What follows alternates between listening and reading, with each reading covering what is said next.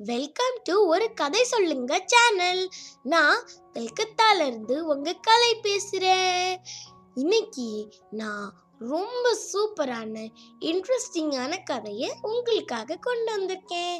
வாங்க கதைக்குள்ள போலாம். குழந்தைங்களா இன்னைக்கு நம்ம பார்க்க போற கதை வந்து ஒரு பையன் பத்தி தான் அவன் எப்படி எல்லாரையும் ரொம்ப குணம்படுத்துவான் அப்புறம் ஒரு புது பிள்ளை ஜாயின்ட் ஆனதுனால அவன் வந்து எப்படி நல்லவனா மாறினா அப்படிங்கிற கதையை தான் இன்னைக்கு நம்ம பார்க்க போறோம். வாங்க கதை என்னன்னு பார்க்கலாமா? சிங்கபுரம் அப்படிங்கிற ஒரு கிராமத்தில் ஒரு ஸ்கூல் இருந்துச்சு. அந்த ஸ்கூல் தான் இப்போ நம்ம பார்க்க போகிற கதை. அந்த ஸ்கூலில் வந்து ஒரு பையன் இருப்பான். அவன் பேர் தான் அவினாஷ். அவினாஷுங்கிற பேர் கேட்ட உடனே அந்த ஸ்கூல் பிள்ளைங்க எல்லாரும் ரொம்ப பயப்படுவாங்க. ஏன்னா அவன் தான் ரீசஸ் கிங். அதாவது என்னன்னா இப்போ நீங்கள்லாம் ஸ்கூல் முடிச்சுட்டு ஒரு ஷார்ட் பீரியட் வருவாங்கல்ல நீங்கள் சாப்பிட்றதுக்கு. அந்த பீரியடில் தான் அவன் கிங்கு எல்லாரும் விளையாட போகும்போது அவன் எல்லாரையும் தள்ளி அவனை மிதிச்சு அப்புறம் அவன் தான் ஃபஸ்ட்டு போவான் எல்லாத்தையும் விளையாடுறதுக்கு. யாருமே அவினாஷ்க்கு முன்னாடி ஊஞ்சல் ஆட மாட்டாங்க. யாருமே அவினாஷ்க்கு முன்னாடி சீசா விளையாட மாட்டாங்க.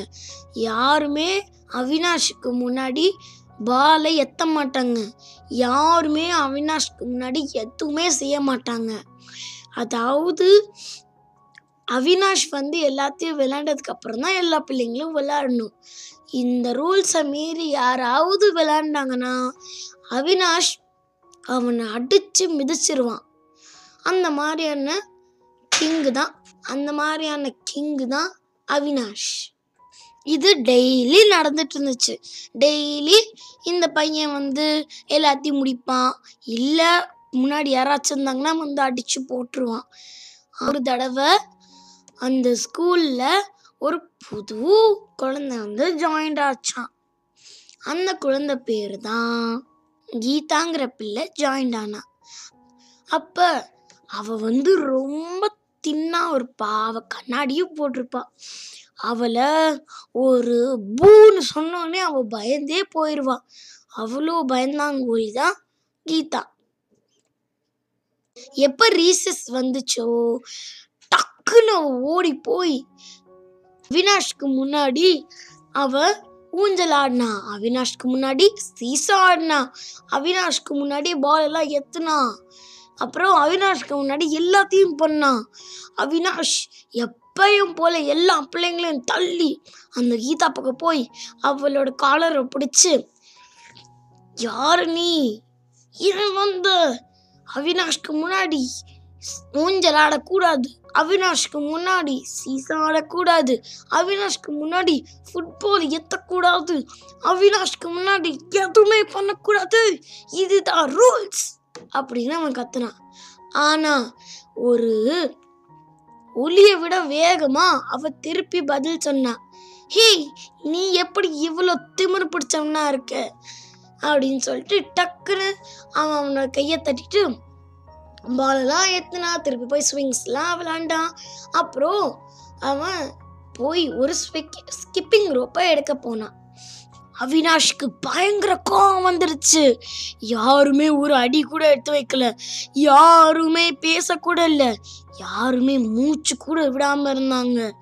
அவினாஷ் போய் அந்த கீதா கிட்ட நின்றோடனே கீதா சொன்னா ஹே அவினாஷ் அவினாஷ் வா என் கூட வந்து விளையாடு அப்படின்னு அவன் சொன்னான் அதுக்கு அவனால ஒரு அடி கூட எடுத்து வைக்க முடியல.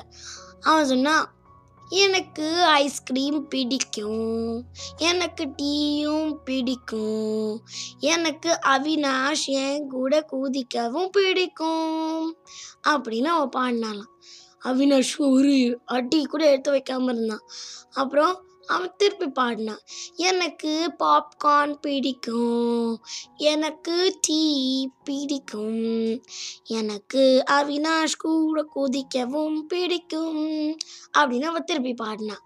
அப்போ ஒரு பக்கத்தில் இருக்கிற ஒரு குழந்தை வந்து கோ கோ அவினாஷ் கோ அப்படின்னு சொன்னான். அதுக்கு அவினாஷ் ஒரு செகண்ட் கூட விடாமல் டக்குன்னு அதுக்குள்ளே குதி குதிச்சு அவனும் குதிச்சு விளையாட ஆரம்பிச்சான். அடுத்த நாள்ல இருந்து அவினாஷ் எல்லாருக்கும் ஹெல்ப் பண்ண ஆரம்பிச்சா.